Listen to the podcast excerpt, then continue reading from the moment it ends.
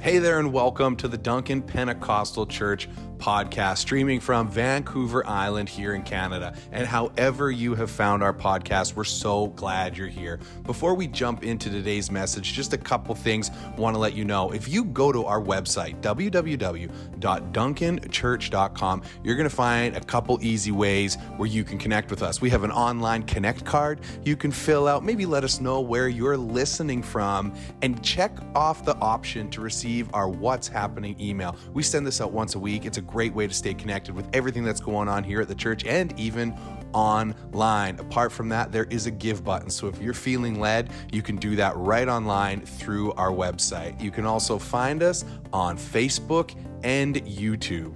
We are so glad you're tuning in, and we are believing that God's going to do something special in you through today's message. Enjoy.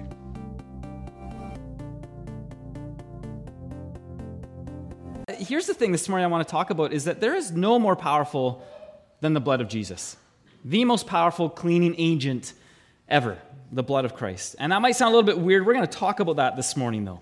Uh, this morning, we're getting back into our study in the book of Zechariah.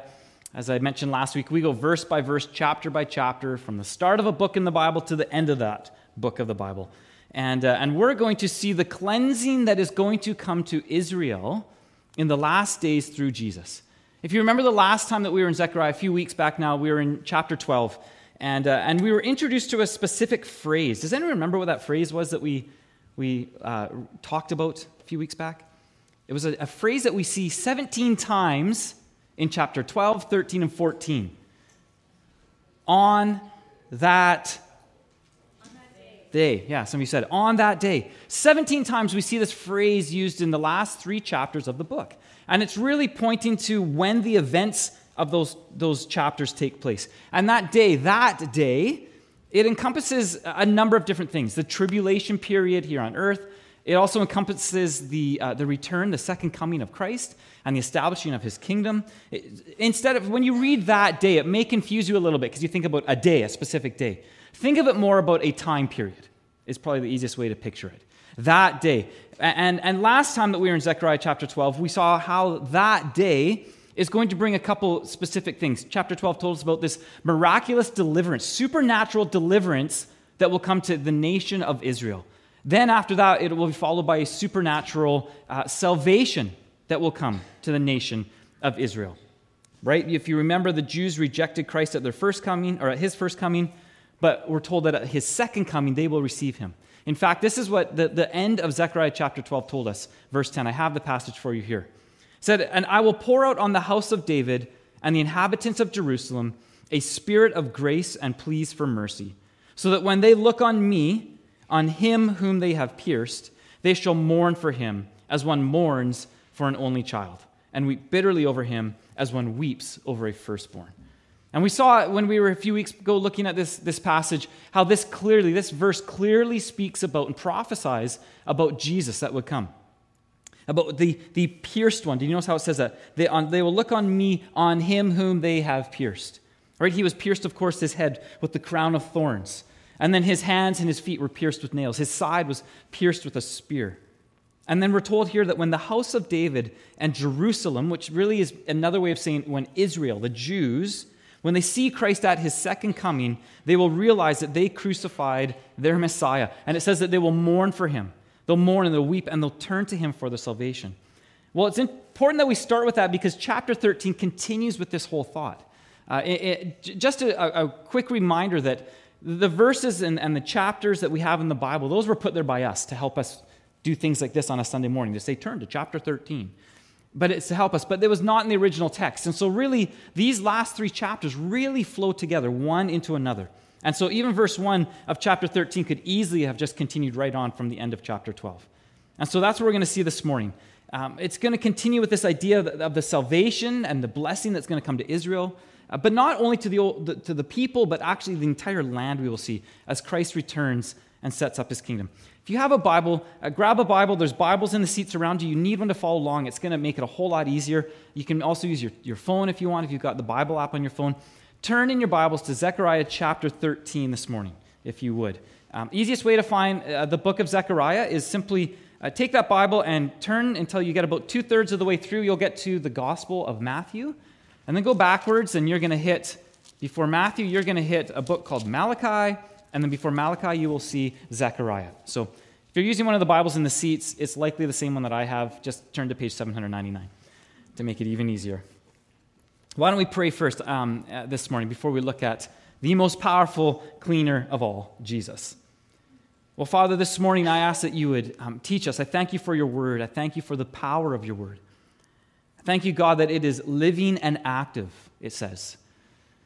The God, it is effective to, to change us and to transform us. And I pray this morning that you would help us, God, as we dig in, as we uh, take time to learn and to grow, that Jesus, you would teach us. And Lord, that more than my words, it would be your word that brings impact and change this morning. We love you and we thank you. Help us this morning now, we pray. Amen. All right, the first thing that we are going to see this morning in chapter 13 is cleansing. All right, that's the first thing cleansing. And, and the first part of the cleansing we're going to see is the cleansing of sin itself. So, chapter 13, verse 1 begins. On that day, okay, so here we see that phrase once again. On that day. This part of that day is specifically speaking about the return of Christ, the establishing of his kingdom. So, on that day, there shall be a fountain opened for the house of David and the inhabitants of Jerusalem to cleanse them from sin and uncleanness. So, so this is happening, of course, after Israel has looked upon Jesus at his second coming. They'll see him, they'll look upon him as their Savior, as their Messiah. They'll realize that, that they uh, crucified, that they pierced him on the cross. And then it says here in verse 1, it says, On that day, at that time, there will be this fountain that is opened, a fountain to cleanse them of sin and uncleanness, which would be a pretty remarkable thing if you were a Jew or anybody living 500 BC. That's when this was written 500 BC. I mean, today we have got in our houses plumbing. You just go to your tap and turn it on. Or if you need a fountain, you just go to the button and push it, and, uh, and water comes out. But of course, in ancient days, they didn't have plumbing in their house. They didn't have water accessible like we have it, not unless you lived near, you know, like a, a spring or a river. Water didn't come to your home. In fact, you had to go to it. And so this would be a very remarkable thing that God's saying, I'm going to open up a fountain, a fountain to bring cleansing in your life, right? Not just for physical thirst, but for spiritual cleansing. Do you know fountains can clean you? Did you know that? Did, did anyone? I don't know how many of you tried to bathe in the water fountain at school. Any students out there? This next week, when you're at school, tell them my pastor said that you can get cleaned and washed in the fountain. So so give it a go. You can wash in a fountain. I know that because 24 years ago um, was my stag. If you're wondering, if you're trying to figure out how old is this guy, um, I got married at 10. So that wasn't a joke. But um, on my stag, I'm, take, I'm, taking us back a little bit in time here. Uh, my stag, I remember I, I, experienced the cleaning that a fountain can bring. I, I had some friends. I was living in Vancouver at the time and was home just for a weekend. And a bunch of my friends had, had said, Hey, you know, you're home for the weekend. Oh, let's go out. This was just a few weeks before I was getting married. And they, they said, We want to take you retro bowling. Remember Mayfair Lanes? Anybody here remember May, by Mayfair Mall? Chris Lowe does. Nobody else remembers me. I used to bowl at Mayfair Lanes. They even had pool tables. It was a popular thing to do. It's just a nothing, empty, nothing now. But anyway, Mayfair Lanes, bowling alley. They said, We're going to go there. We're going to do retro bowling. So go get yourself some retro clothing to wear. And so, okay, cool. And so another friend came and said, hey, let's go to the thrift store. And so we bought some really ugly clothes that are probably in style now. But at that point, you know, from like just these hideous old 60s clothing. And then, and then they came and they picked me up on Friday night. They, okay, we're going to go. And um, they come to, and, and I come down and, oh, one of my friends had a motorhome. That's what he drove. He sold his car and he drove a motorhome around. If that tells you a little bit about my friends. He, for the summer, he was like, I want to own a motorhome for the summer just to go have fun. Actually, you know what? How am I making fun of them? I drive around I drive around a van that's pretty much a motorhome. People, they're like, that's what you drive every day? Yeah, that's what I, it's got like a big solar panel on it and all those other things. Anyway, um, so I guess I'm just like my friends. Anyway, so he had bought, but it was a big motorhome. And he's like, yeah, this would be so fun to have for the summer. And so I, I get, I come out and I'm like, hey, no one else is dressed up. Oh yeah, we're going to so-and-so's house. Then we're going to get dressed there. So we go to his house. Nobody changes. I discover this is my stag. Oh, okay. So I'm the only one that looks like an idiot. And then they proceeded to take me downtown and make me do all these foolish things, and they did all kinds of crazy stuff. And then as it got dark, they took me to like Beacon Hill Park, and they, they blindfolded me, and then they tied my hands behind my back, and they dumped me in the middle of the park, and they said, okay, have fun. And, and then they left. And, um, and then they fortunately, all of a sudden, I, someone grabs me, and I'm like, And it was one of them. He's like, "Oh yeah, we got to take you out of here now. There's people that are starting to follow you around, and it's not looking very safe." So, so they took me, and then they, you know, as the night wore on, we did all other kinds of crazy stuff, and um, all very PG-13. It was all good. And um, they took me to the, the last stage, stage of the stag was at the, um, the legislative buildings, downtown Victoria, right at the Inner Harbor. I actually have a picture. You know the, the street lamps that are right out front there? I have a picture for you of a street lamp. Um, that street lamp right there, I know it very well because they tied me to it. And they proceeded to, um, it's okay because remember when boxer shorts, like, remember when guys, we used to wear like shorts underneath clothing? Like boxes were big and baggy. Do you know what I'm talking about? So anyway, they ripped off my clothing and left me standing there in my, they were boxer shorts, so it's okay. It's basically like wearing shorts. And I was tied to that light post right there. Um, the police came, which I was like, yes, thank you, Lord. And uh, the police show up and they start talking to my friends and they're like, oh, it says, oh, yeah, all good, okay. And they left. and so there I am standing tied to this post and they begin to pour over me spaghetti and corn syrup and all kinds of stuff all over my head, down my legs, down the underwear. They're having fun.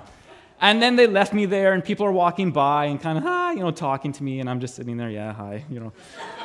anyway, finally they came back around in the motorhome. They pull back around. And, uh, and they're like, okay, we're done now, you know. And so, so they, they untie me and they put me in the back of the motorhome. There was a tarp because they knew it was going to be dirty.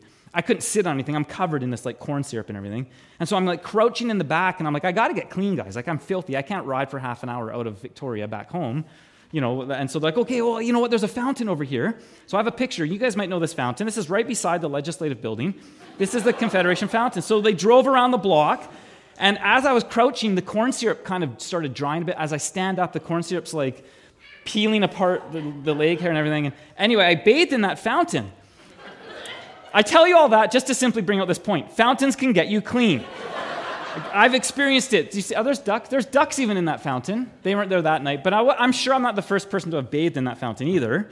But it worked. It got me clean. It was a little bit cold because it was like early May. But, uh, but, but, but that's a fountain can clean you. That's what the point that God's bringing out here, right? And, and he says this fountain that he's going to open up is going to cleanse Israel of their sin, even their sin of rejecting Jesus. It will cleanse them. But and, and notice what he says it will cleanse them of. It says it will cleanse them of sin and what does it say in verse 1? Sin and uncleanness. Don't you kind of go, well, what's the difference? I thought, what's the difference? And so I investigated. Maybe you didn't think, but I did. And I actually found one commentator points this out. Carl Laney is his name. He points out this. He says that the two, these two Hebrew words for sin and uncleanness, two different words, taken together, speak of every deviation from God's standard. In other words, God's saying, This fountain will clean you of any and all sin, no matter what. Doesn't matter what you've done, it'll cleanse you of all of it. You need to know this this morning. This may be future for Israel, but the fountain is open right now for you and for me. Because Zechariah chapter 12, verse 10 told us that at Christ's second coming, Israel would look on him whom they pierced. Sorry, at his first coming. At his second coming, they would look. I'm confusing you because I'm confusing me. At Christ's second coming, they'll look at him and they'll see him who is pierced. He was pierced, of course, at his first coming when he hung on that cross. In fact, look at what John wrote about this in John chapter 19, verses 31 to 34. It says it was the day of preparation, and the Jewish leaders didn't want the bodies hanging there the next day, which was the Sabbath. Of course, we know that Jesus was crucified between two thieves, two criminals. And this is what this is the point. They've been killed. They haven't all died though. Here's the problem. So they asked Pilate to hasten their deaths the two thieves hadn't died yet by ordering that their legs be broken. If you weren't aware of how crucifixion worked, you'd get hung on a cross and, and they would nail your hands and your feet to that cross.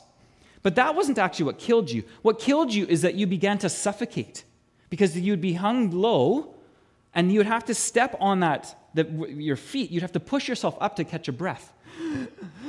and then you'd sink back down and you would slowly suffocate. It, the, the Romans figured out the perfect way to torture somebody and humiliate them, to kill them.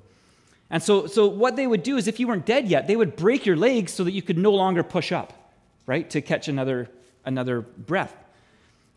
and so, so they, they come along, and so they say, listen, we, we, can, you, can you just speed this up? We don't want anybody hanging here on the Sabbath. We're too, we love God too much to do that. So the soldiers came, and they broke the legs of the two men that were crucified with Jesus. But when they came to Jesus, they saw that he was already dead. So they didn't break his legs, which was to actually fulfill a, a prophecy. One of the soldiers, however, it says, pierced his side with a spear, and immediately blood and water flowed out. You guys, this is the fountain that makes us clean.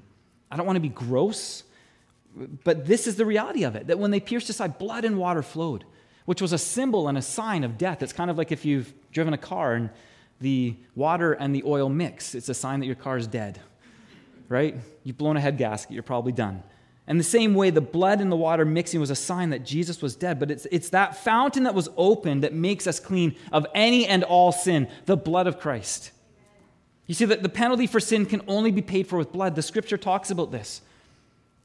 It doesn't matter how good you are, how bad you are. The price and, and the payment that you have to make is blood. Romans 3:23 it tells us that, that all have sinned and fall short of the glory of God. The standard that God has set Nobody meets it perfectly. I don't care how good you are, I don't care how bad you are. We all fall short of it, the Bible says. All have sinned. Not most people, but all people have sinned, he says.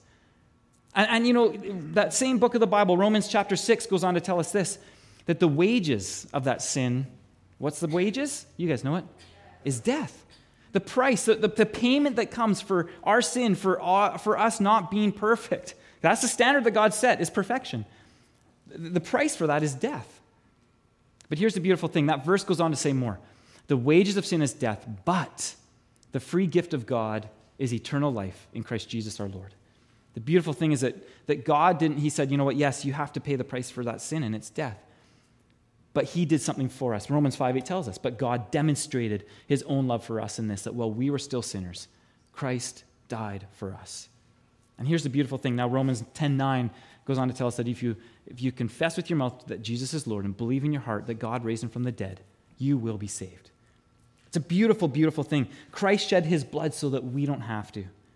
And it's a strange thing to say, but it truly is only by the, the blood that was shed by Jesus Christ on that cross that we can now be made clean.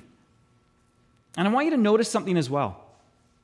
Notice, um, notice that this fountain was opened at Christ's death. How long ago did Christ die? About 2,000 years ago, Christ was crucified and died for you and for me. That's when that fountain was opened.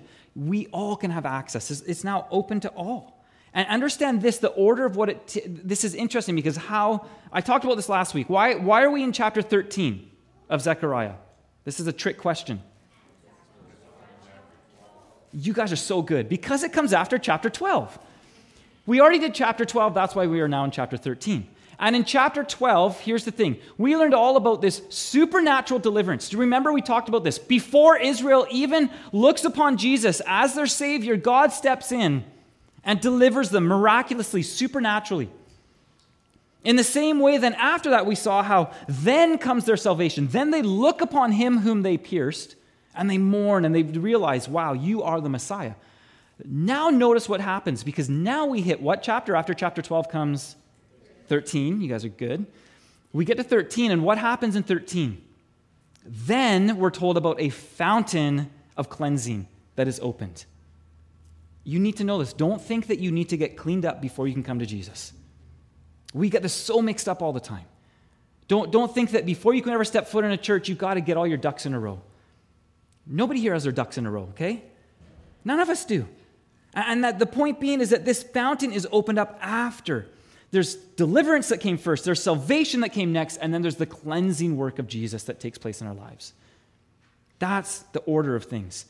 Don't get cleaned up. You just put your faith, you just put your hope in Him, and you just let Jesus do the cleaning work. He's the one that cleans, right? He's the one that does the work. It's not you in your own effort and in your strength with a better scrub brush. It's Jesus working from the inside out. We can't make ourselves clean.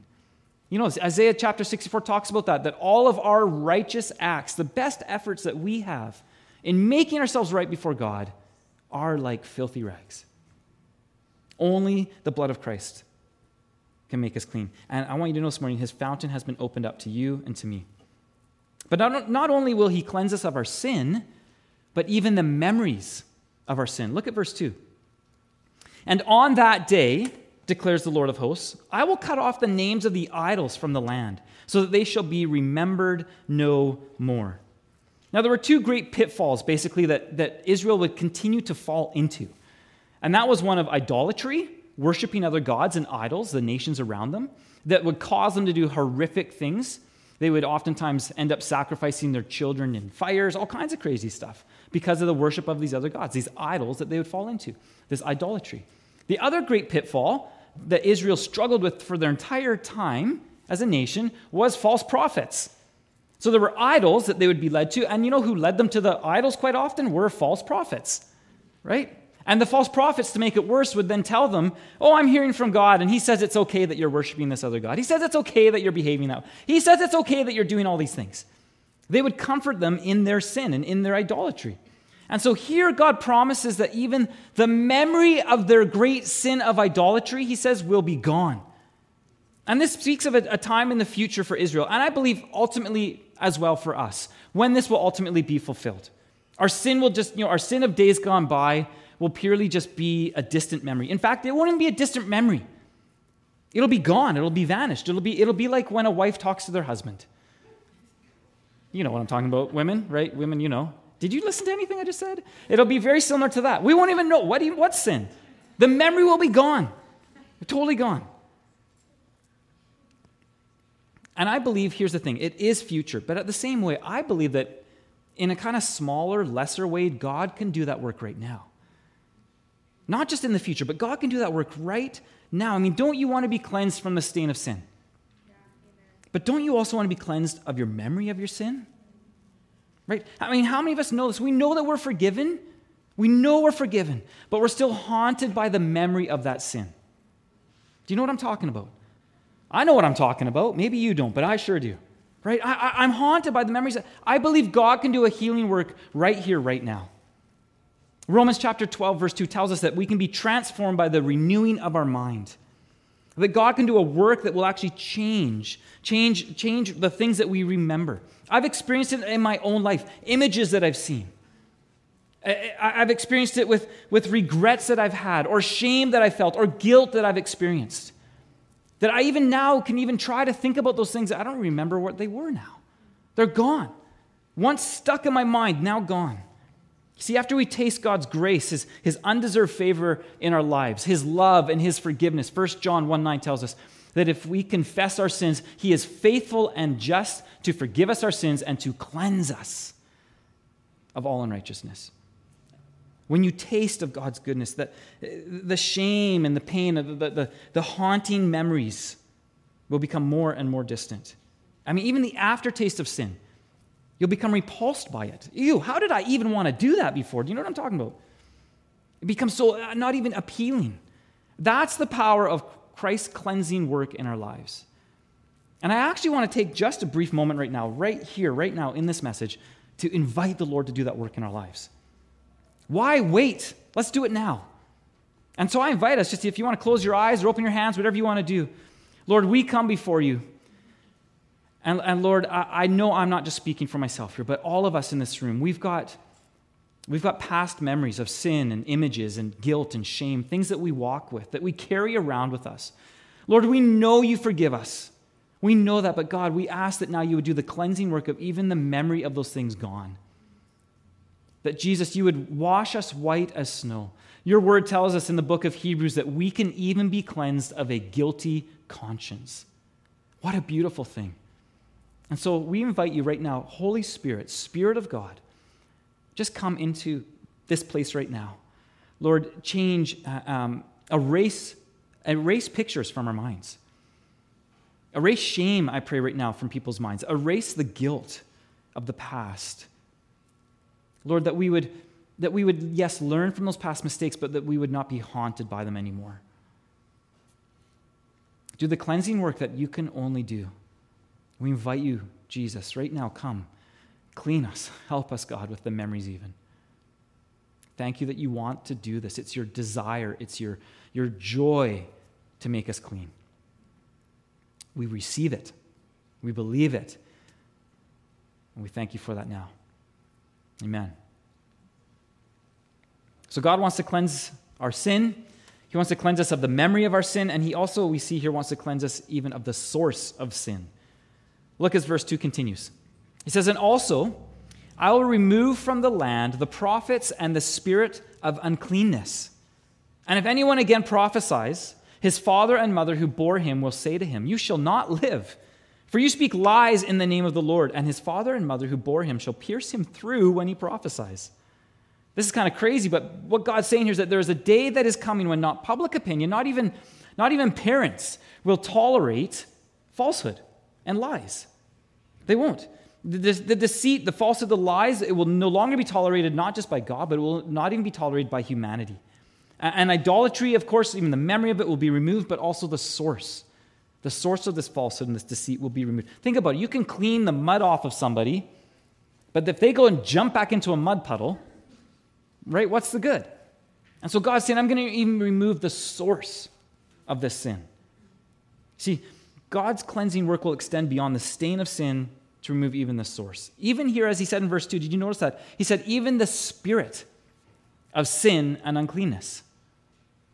The spirit, so he talks about false prophets, but even the spirit behind all of it. The spirits that are behind the evil in this world, which is such a good reminder for us to just take a moment to think about this morning, is that, that there are spirits at work behind the crazy things that we see our governments doing behind the craziness that we see this world getting up to. There are spiritual forces behind it. The Bible's clear. We do not wrestle or fight against flesh and blood, against humans. There's a spiritual force that's at work here. I, I want to read to you something that, uh, that one preacher puts it so well. He said this He said, On the surface, it's Republican versus Democrat. On the surface, it's liberal versus conservative. But this isn't anything new. It's not left right, it's north south. And so, are we going to invite heaven down or are we going to pull hell up? Because when it's all said and done, there's only two cultures, and every culture lives between those two cultures of heaven and hell. This is not about left and right, this is about good and evil. He goes on to say this the mutilation of children, speaking about gender reassignment surgery that's taking place in children, he says it's not a left right, a left or right issue. It's a good and evil issue. Truth versus lies is not a left right issue. It's a good and evil issue. It's north and south. It's good and evil. It's heaven and hell.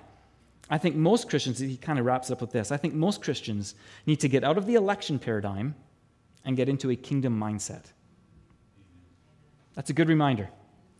That's a really good reminder. We need to remember this is a spiritual battle. We're not fighting against people. There's a spirit behind it all. And when Christ returns, when Christ sets up his kingdom, he says he'll even remove that spirit of uncleanness. In fact, it'll get to the point where no one will even want to speak lies or deception or even be associated with it. Look at verse 4. On that day, every prophet will be ashamed of his vision when he prophesies. He will not put on a hairy cloak in order to deceive, which was simply like a, a prophet's outfit of their day. So if someone was wearing a hairy cloak, it was like, oh, they're a prophet It's kind of like, you know, it's like, oh, they're a police officer. How do we know? Well, they've got their, their well, they don't wear a hat, but they've got their, they got their, their outfit, right, with their badge and their, their stripes down the side and all these, right? So, so that's how we know it. So that was like a prophet's outfit. But he'll actually say this. He said, oh, no, no, no, I'm no prophet. I'm a worker of the soil, for a man sold me in my youth. In other words, he'll be like, I don't want to have anything to do with this prophecy kind of stuff. I've always been a farmer since my youth. That's all I've ever done. I'm no false prophet.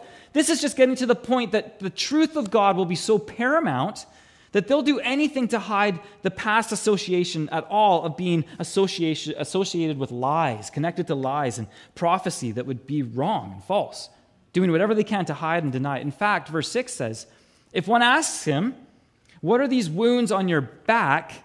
he will say, The wounds I received in the house of my friends. And the idea here in the Hebrew is basically kind of from roughhousing. Oh, those wounds that you see on my body? Well, that's just from when I was tussling around with my friends. That, you know, we were, we were you know, it was my stag, and they kind of beat me up a bit. You know, that's the kind of idea that's going on here. Uh, it, it, was really, you see, and you might, well, the wounds, that, see, false prophets, false prophets in that day, what they would do to, to gain the attention and to gain the blessing of their God and of their idols, they would mutilate themselves. They would slash and cut themselves in their body. We know this if you remember. Um, do you remember the, story in uh, 1 Kings 19 about uh, Elijah and, the, uh, and, the, and the, the prophets of Baal and Asherah? Remember on Mount Carmel? Not to be mistaken with Mount Caramel, which I thought it was as a kid.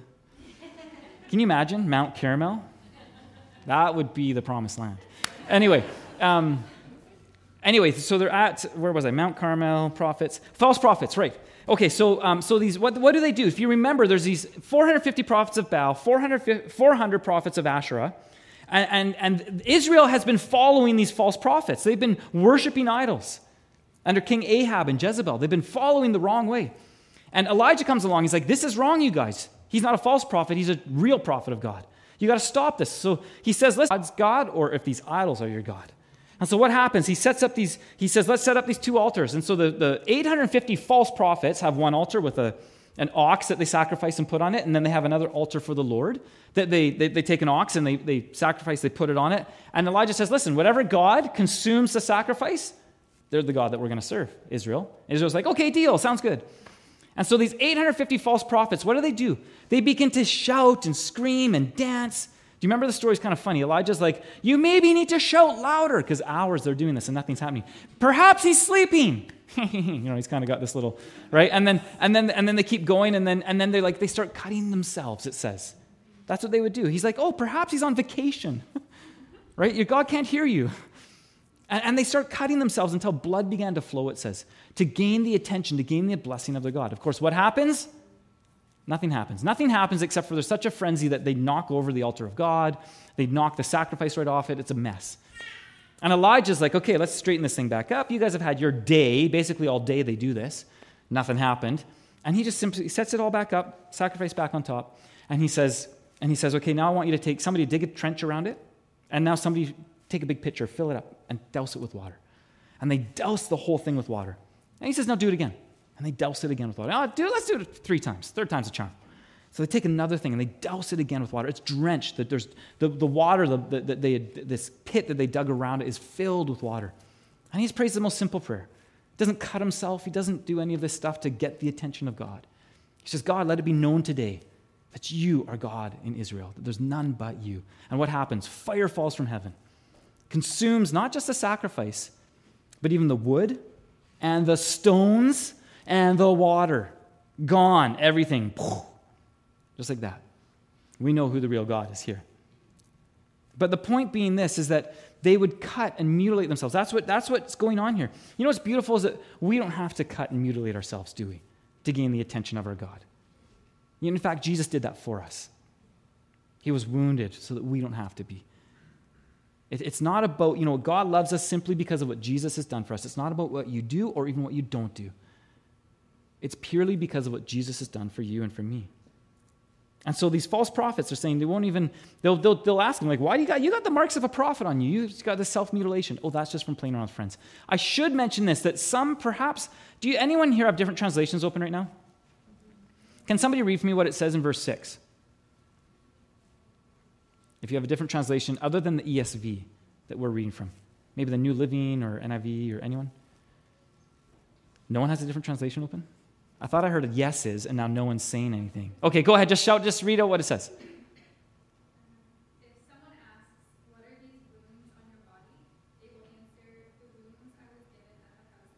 Okay, I don't know what, what translation is that. Oh, okay, NIV is the same. Okay, eh, does anyone have the NLT, New Living? What does it say? They're all proving me wrong. Okay, maybe a different translation. Because I know a lot of translations actually will say these wounds in your hands. That's what some translations will say. Because the literal Hebrew, it says actually between your hands or between your arms. So I know, I think like maybe. So the footnote, so, okay. Yeah, so the wounds between your hands. So it's speaking about the body and the back. Some translations, they'll actually say the wounds in your hands. And so a lot of people have kind of thought over the years, this is speaking about Jesus, right? It's the wounds in his hands. To which then, oh, where did you get these wounds? Oh, they were in the house of my friends. Uh, you've maybe heard that said before. I've heard that taught before. Um, the problem with that is that the context is all about false prophets, and it's not about Jesus. Um, and, and, and, also the literal Hebrew is that it's between the hands or the arms. So I guess I didn't need to go there because none of your translations said that anyway. But there are some translations that do say that the wounds in your hands. Uh, it's, it's, yeah, the context, though, is about false prophets. And we're going to see, in, in, and we're actually going to see that it's in contrast to the next verse, which will not be about false prophets, but about Jesus. Uh, the key here, I just want to point out, is this the truth will triumph in every sphere of life. That's the point that's kind of being spoken here. Truth, truth, truth. There won't be lies and deception and falsehood. Truth. And I want to encourage us now, before moving on to our next idea here stand for truth. Stand for truth now. You don't have to be a jerk. to stand for the truth. Okay, you don't. We're told in Scripture to speak the truth in love. But stand for truth. Now, I'd also say this be careful of false prophets. The Bible actually says that in the last days there'll be more that will arise, right? Many will deceive. And I just want to say this what is a false prophet? A false prophet would be someone that misleads to another idol. A false prophet would also be declared as somebody that prophesies something that doesn't take place, right? They say something's going to happen and it doesn't happen. A false prophet would also be somebody that perhaps brings um, fear with what they speak. And I'm just going to say this I think we saw a whole ton of false prophets rise up during COVID that spread so much fear into this world. I'm not saying COVID was fake, I've had it three times, but I'm still alive and I'm still here. And all I want to say is this is that we need to be careful of the voices that we're listening to. Our government's hired some incredibly great, I would say, some of them false prophets. This whole world was sown in, and, and brought into this incredible spirit of fear. To the point, even the church had infiltrated, that, that we, were, we were more afraid of what they were telling us on the news than we believed what the Word of God told us. The Word of God tells me that your days have been numbered by God, not by a disease. Your days have been numbered by God, not by a virus. And so I just would say that for us to be careful to be careful to make sure you're in the truth, to be in the truth. Because there are false prophets all over right now spreading lies and trying to get us to be afraid and full of fear. That's all I'm going to say about that. Um, here's the thing, though when Jesus comes again, truth will rule this world. There'll be no fake news, there'll be no lies, and no deception. There'll be a cleansing of sin, there'll be the cleansing even of the memory of it, even the source of it. But how, and we'll wrap up with this how is this cleansing possible? What we're going to see next is God points us for the remainder of the chapter, not to the future, but he actually now goes a little bit backwards to the past that changes the future. Look at verse 7. It says, Awake, O sword, against my shepherd, against the man who stands next to me, declares the Lord of hosts. Strike the shepherd, and the sheep will be scattered. I will turn my hand against the little ones. Who is speaking here? Who is speaking here? I know the answer is always Jesus, but it's not Jesus right now, okay? It says here, declares who? The Lord of hosts. Who's the Lord of hosts? Capital L, capital O, capital R, capital D. Yahweh, God, the Father. The Lord of hosts, the Lord of heaven's armies is what that means. So who is speaking here? God. This is God the Father. Now, who, it says this Awake, O sword, against my shepherd, against the man who stands next to me. Who is that? Me being God the Father, this man. Who is it? Who's he talking about? There you go. That's right. Jesus. Yes, Jesus is always the right answer, except for when I say it's not the right answer at that time. But, uh, right, Jesus. He's talking about Jesus. And, and I want us to see this here because where was Jesus before he came to earth? Heaven. Okay, and, uh, the right hand of God the Father. Where, where was Jesus after he ascended, after his resurrection? He ascended into heaven. And where is he now? At the right hand, seated at the right hand of the Father, right? This passage, in fact, this, I'm not going to go into the details of it, but it actually speaks very strongly about the deity of Christ, that he is God in the flesh. And, and there's the way the Hebrew words it, it's really interesting. I hadn't realized it before, but it's actually talking, it says basically against the man who is my equal. That's kind of what it's saying. Jesus even talked about how this is about me. Think about how in Matthew 26, verse 31, he quoted verse 7 to be a prophecy about himself the night he was arrested. He said this Then Jesus said to them, talking to his disciples, You will all fall away because of me this night. For it is written, I will strike the shepherd, and the sheep of the flock will be scattered. But here's the thing it wouldn't just be the scattering of the 12 that would take place, would it? We know this to be a, greater prophecy, in fact, to speak about the scattering of the entire nation of Israel. In fact, it says here that God would turn his hand against the little ones. We know that in AD 70, less than 40 years after Christ was crucified and rose from the dead and ascended into heaven, less than 40 years later, the Romans came in and, and, and they, they destroyed Jerusalem. They scattered the Jews, and the Jews remained for almost 2,000 years, scattered and kicked about, honestly, around the entire world. Did they not? until you've heard me talk about before, May 1948, which sets up all kinds of stuff, pretty wild. But they became a nation again. They were nationless, homeland. They had no homeland, just spread out all over the world until that time. However, here's the thing. So they were scattered at this point when the, the sword, it talks about being struck, you know, against the shepherd. The thing is, is that for the cleansing of sin to take place, the shepherd had to be struck. It couldn't happen without Christ's death. And so, so notice as well in verse 7 who orders the sword to strike Jesus, the shepherd? Who tells this to take place? It's, it's the Father. God the Father says this needs to happen. We need to understand this this morning. Jesus was not a victim of circumstances. Okay? He was not a victim of circumstances. He was not at the mercy of a political or military power. It wasn't the Jews that killed Jesus. It wasn't even the Romans that killed Jesus. Do you know who actually ordered that Jesus be killed? It was God. It was planned, it was ordained, it was orchestrated by the very will of God, prophesied hundreds and hundreds of years before it happened. In fact, look at Isaiah 53, written about 500 years before Christ, talking about the Messiah, talking about Jesus. Says, But it was the Lord's good plan to crush him and cause him grief. Yet when his life is made an offering for sin, he will have many descendants. He will enjoy a long life. Why? Because he'll be resurrected for eternity. And the Lord's good plan will prosper in his hands. Even Jesus in John 10 18 said this. He said in verse, verse 18, No one can take my life from me. I sacrifice it voluntarily. For I have the authority to lay it down when I want to, and also to take it up again. For this is what my Father has commanded. That was John 10 18. You see, Christ's death, Christ's death was God's plan all along. It was the only way to reconcile all humanity, humanity to himself. But here's the thing this passage tells us that because of Christ's death, because of the resurrection that he faced with the Jews, with his people, it would result in their scattering and their subsequent hand of God against them for a time.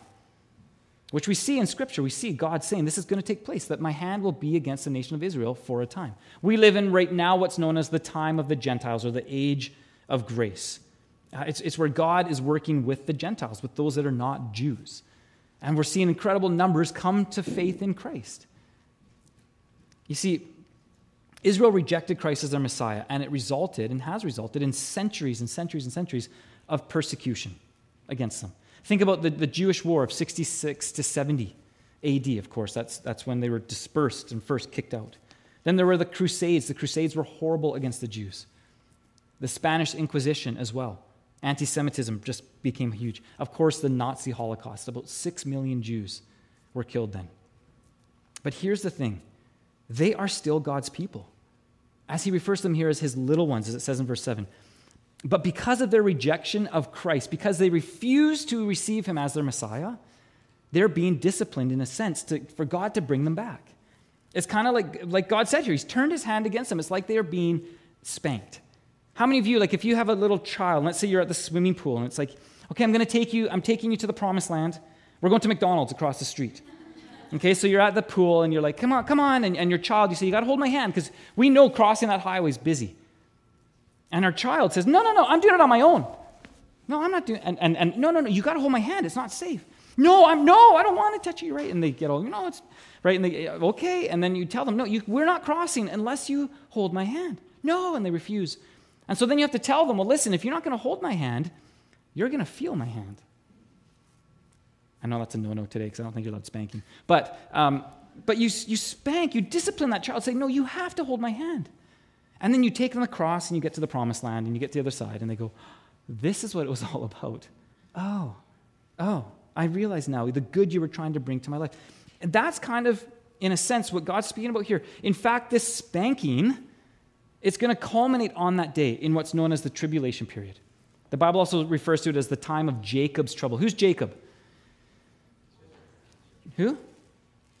Israel. Jacob, his name was changed to Israel. He's the father of Israel. It's known as the time of Jacob's trouble. It's, it's for them. Basically, God's saying, I'm going to discipline you. I'm going to spank you so that you will see the good that I want to bring in your life. In fact, it's crazy, but listen, verse 8 says this In the whole land, declares the Lord, two thirds shall be cut off and perish, and one third shall be left alive. In fact, the book of Revelation seems to even allude that not just even for, for Israel, but all the world this will take place. Verse 9 says, it then tells us what happens to the third that are left alive and saved. Says, Now I will put this third into the fire and refine them as one refines silver and test them as gold is tested. They will call upon my name, and I will answer them. I will say, They are my people, and they will say, The Lord is my God. You see, through this refining, Israel will turn to God. Uh, that's what trials and hardships tend to do. How many of you have ever been through a difficult time in life? Right? And what happens? It tends to draw you to God. It tends to kind of, it tends to, it basically burns away all the garbage. It talks about this, this, this, this furnace, this refining of silver and gold. It burns away all the stuff that's just not necessary anymore. And, and what really matters comes to the forefront. You're like, I don't care about that stuff anymore. I just got to get through this day. That's what trials and hardships do. When Andrew and I have walked through anything hard and difficult, it narrows down for us what's really important, what really matters. And maybe right now, life is putting you through a refining process. Let me ask you this Have you called upon the Lord? Have you called upon the Lord in this season of refining? Why? Because he, he tells us here, they will call upon me because he promises to answer. In fact, what did he say at the end of verse 9? He tells us how he'll respond when they call. He says, they are my people. When you call to God, He'll say, You're mine. You're mine. You're mine. And this is the picture that we get from Scripture of what God is saying to us through the nation of Israel. You know what God's saying? He's saying, I'm not giving up on you. God's not done with the nation of Israel, and He's not done with you. Though you may be walking through refining, He's not done with you. He's going to refine you like silver and gold are refined, like, like they're tested in the fires of tribulation. But here's the thing He is going to see you through. In fact, to one day be able to say, Then the Lord is my God. Do you see the point of it? They'll cry out, he says, and he'll say, Yeah, I'm going to answer because you're my people. And which will result then in us saying, Okay, God, you're my Lord. This morning, as we close and transition to communion, you know, this is really what the table represents for us. We have bread, freshly baked bread, might I add, by Dana. Sorry to those of you that are gluten free, but we do have some rice crackers as well for you. Um, but this is, what, this is what the table represents bread and, and juice. It's not magical stuff, it's not anything special. It's just bread and juice. But what it symbolizes, what it's a picture of, is, is of that cleansing that can only take place through the shepherd, through Jesus, laying down his life. The fountain that has been opened 2,000 years ago for all to be cleansed, for all to be forgiven. And the bread, the bread is just simply a, it's a picture of his body. His body that was beaten and bruised, everything that he went through for us. It's how we remember the suffering that he took upon himself in our place. And then the juice is just simply another symbol again. The juice just simply represents the blood that he shed in our place so that we don't have to go through that same shedding of blood. See, in Christ, there's forgiveness of sin, there's freedom from guilt, there's freedom from shame. It can all be gone. There are new starts in Jesus. I love to think of it this way. You know what? In Jesus, there's like unending do overs. 2 Corinthians 5 17 tells us that. It says, Therefore, if anyone is in Christ, they are a new creation. The old has passed away. Behold, the new has come. You can have a new start in Jesus every day, a fresh do over. And, you know, communion is something that we do as believers, as followers of Christ, that we remember his death and his resurrection, that he's coming again. So you don't need to feel pressure today. If you're here this morning and you aren't a follower of Jesus yet, that's, that's totally fine. You can just, we're going to receive it from the front. We're going to have people up front, and you can just stay in your seat. It's totally fine. But I also want to give you the opportunity that if you want to put your faith and your hope and your trust in Jesus, you can do that today. And you can come and you can receive communion as well, just to remember the work that Jesus Christ did for us. Can we just pray as the team that's coming to serve this morning, if they would just mind coming up to the front that are going to be serving the emblems?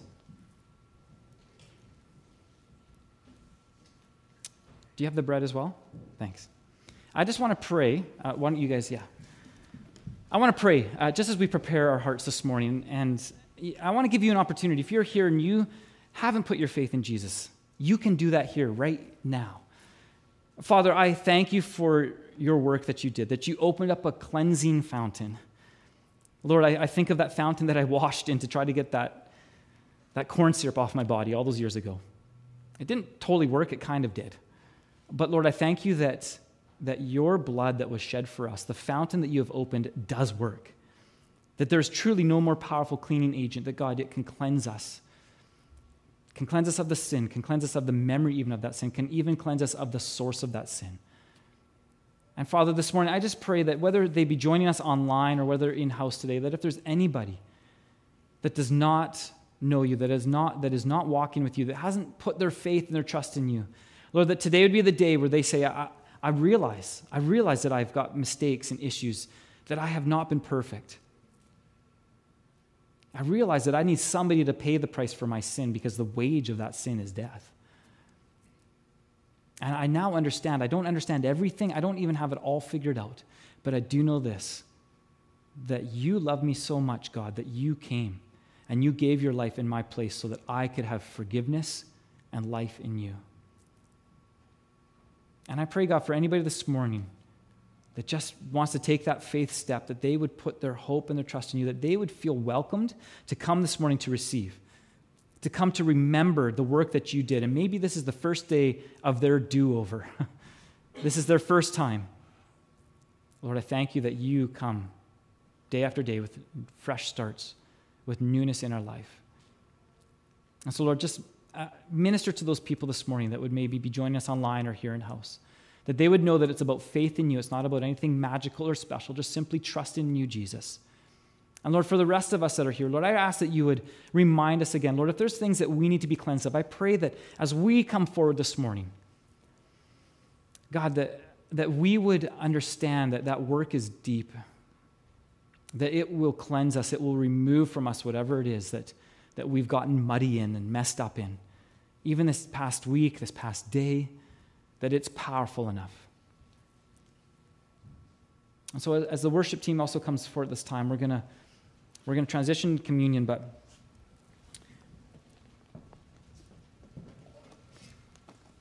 I just want to uh, I just wanted this morning give you that opportunity If you don't know Jesus, this can be your day. And part of that faith step for you can just simply be saying, I'm going to come and I'm going to receive this communion this morning. As the team leads us in a song, just feel free. Just take time right now and just allow the Lord to speak to you. Maybe there's things that you want to present to Him this morning about stains of the past that you need to be cleansed of. Uh, that you would just allow Him time to minister. And as you feel ready, just come and receive the emblems, and then you can take them back to your seat, uh, and then I will lead us together in communion. So you can just take them back and wait, um, and then I'll lead us together. So why don't we, um, why don't we, why don't we stand just before the Lord as we prepare to, to close this morning?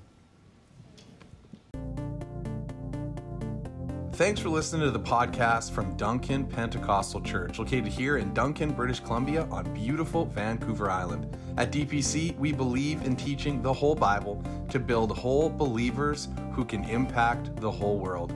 For more information about us, find us online at www.duncanchurch.com or find us on Facebook and YouTube by searching Duncan Pentecostal Church. Have a great day.